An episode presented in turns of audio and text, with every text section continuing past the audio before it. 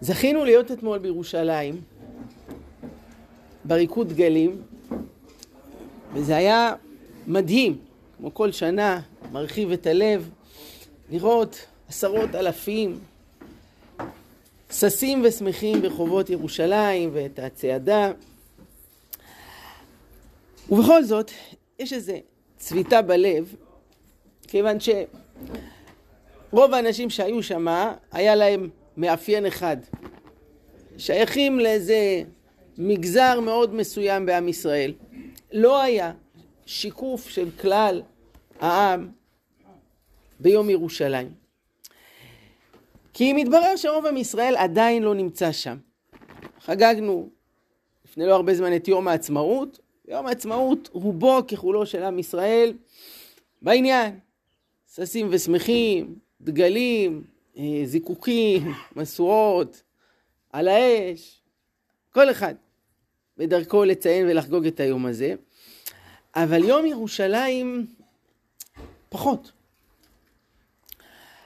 כשנפגש עם זוגות חילונים לקראת חתונה, ואני יושב איתם על הטקס של החופה ולהסביר כל שלב ומה משמעותו, אז אין לי בעיה להסביר להם את הטבעת, את הכתובה, את הכיסוי של האינומה. אני תמיד מתקשה להסביר את הסיפור של שבירת הכוס. כי אנחנו יודעים, שוברים כוס בחופה, למה? זכר לחורבן המקדש בירושלים. אבל מה אומר הדבר הזה לזוג ישראלי, לא דתי, מה קשור עכשיו בחתונה, חורבן של ירושלים לפני אלפיים שנה? אנחנו חיים במאה ה-21, אנחנו בכלל לא דתיים, אה, מקדש, קורבנות, שכינה, זה, מה לנו ולדבר הזה? אולי אפילו יותר מזה, זה לא רק שלא מבינים, יש בזה משהו קצת מפחיד. זמן קצר אחרי שירושלים שוחררה ומוטה גור הכריז הר הבית בידינו, הלך משה דיין, שר הביטחון, ומסר את המפתחות של הר הבית לידי הוואקף המוסלמי. למה הוא עשה את זה? הרי אנחנו ניצחנו, הרגע שחררנו, זה שלנו. מה? אז זה נובע מזה ש... אגיד שני דברים. משה דיין היה בן אדם שהיה מנותק מעניינים של קודש. מבחינתו זה לא אמר לו שום דבר. מה אנחנו צריכים את הוותיקן הזה? ככה הוא אמר. זה שכים, זה חשוב להם, אבל אנחנו מה, אנחנו ישראלים, מה, אנחנו צריכים את העניינים האלו. אבל בלי קשר לקודש, בכל מקום אה, שמפסידים במלחמה, אז אה, לא נותנים להם מתנות כאילו אחרי ההפסד. כן. עם ישראל הוא בעייתי בקטע הזה, הוא לא יודע לנצח. לא בבחירות ולא במלחמות, והוא תמיד הולך אחרי זה ומוותר. אולי זה גם קשור לזה, נגיד לשבחו של עם ישראל, שהוא רודף שלום. ולמען השלום הוא מוכן לעשות דברים מאוד גדולים, לפעמים גם לא חכמים. ולרצות את האויב וללכת לקראתו. גם שם הוא קיווה, זה ירגיע את העניינים, הערבים למרות שהם הפסידו, אבל הם, הנה, הם בכל זאת קיבלו איזה משהו. אני חושב שמעבר לעניין שהוא לא הבין עד כמה המקום הזה משמעותי בשבילנו, המקום הזה של ירושלים, ובפרט הר הבית, שזה הלב של הלב, זה לא רק שטח גיאוגרפי, הוא נושא איתו מטען מאוד גדול של זהות ושל משמעות. זו גם הסיבה שהאויבים שלנו כל כך נאבקים עליו. כל הזמן מדברים, המלחמה לאל-אקצא, אל-קודס, מה, מה, מה, תראו, באיראן, משמרות המהפכה האיראנים קוראים להם כוח קודס, כוח ירושלים. מה, מה הקשר? מה, מה, מה לכם ולזה? הם מרגישים שזה המהות, על זה הוויכוח.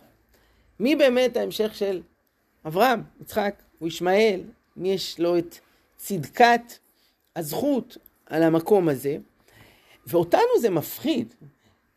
כי עבור הרבה יהודים, אחרי אלפיים שנה שסבלנו בגלל שאנחנו יהודים, אנחנו צריכים קצת שקט.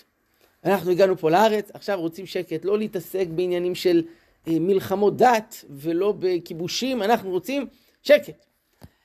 וירושלים, עוד יותר, הלב שלה, שזה הר הבית, זה מבטא את הקשר שלנו אל היסטוריה של אלפי שנים. זה מזכיר שהסיפור שלנו הוא לא התחיל ב-1948 וגם לא אה, עשרות שנים קודם עם המפעל הציוני, אלא הוא התחיל אה, לפני ארבעת אלפים שנה אצל אברהם אבינו. ולכן רואים שלאורך ההיסטוריה שוב ושוב, גם כשאנחנו מגיעים לירושלים, זה לא קורה מיד וזה הולך קשה. למשל, כאשר עם ישראל מגיע לארץ בימות יהושע וכובש אותה, מה קורה עם ירושלים? במשך עוד מאות שנים ירושלים נשארת יבוסית, עד שמגיע מי? דוד המלך ומשחרר אותה, אבל תראו כמה שנים זה קורה אחרי הכניסה לארץ, הכל משוחרר, ורק זה נשאר. נדלג אלפי שנים קדימה, זכינו בה' באייר תש"ח שהוקמה מדינת ישראל, אבל איפה ירושלים? ירושלים הייתה עיר בינלאומית, הר הבית שלטון ירדני, תוכנית החלוקה.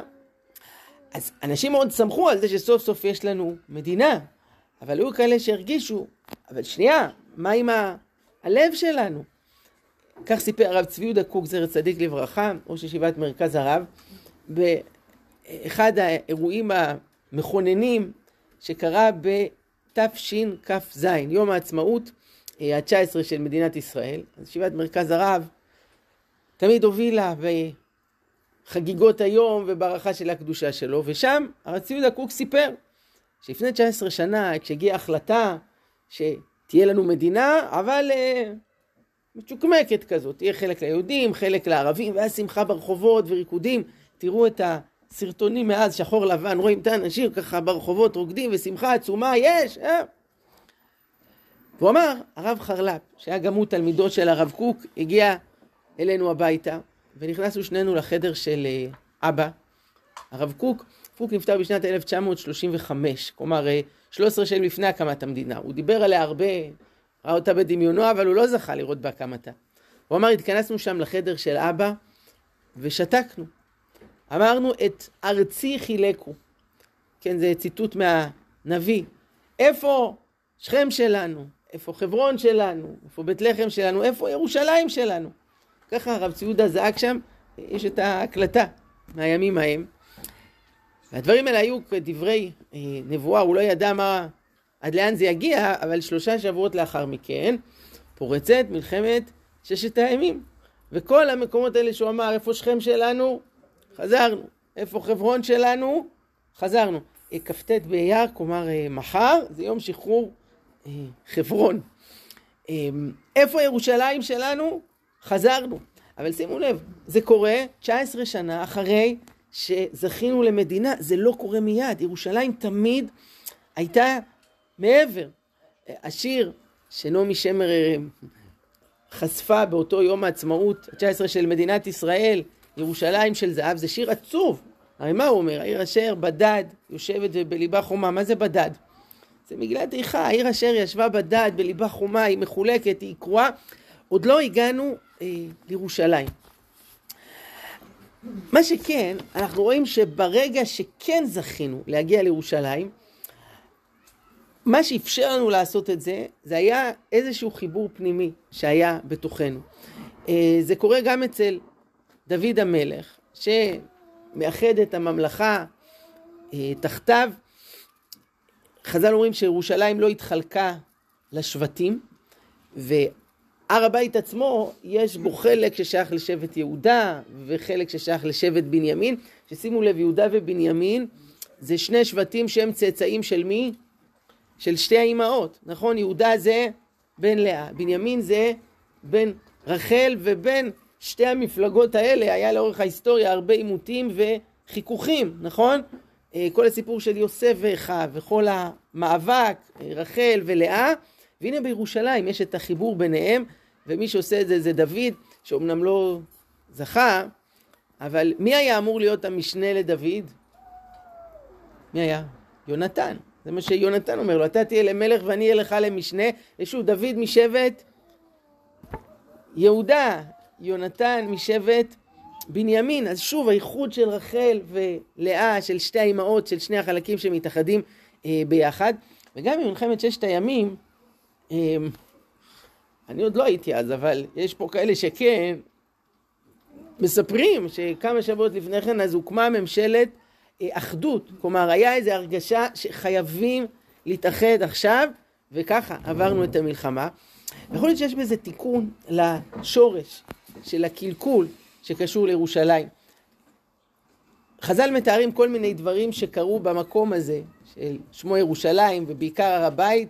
אה, זה המקום שמשם נלקח העפר של אדם הראשון. כלומר, כן, אבן השתייה, משם מושתת העולם. היסוד של הכל זה מתחיל משם.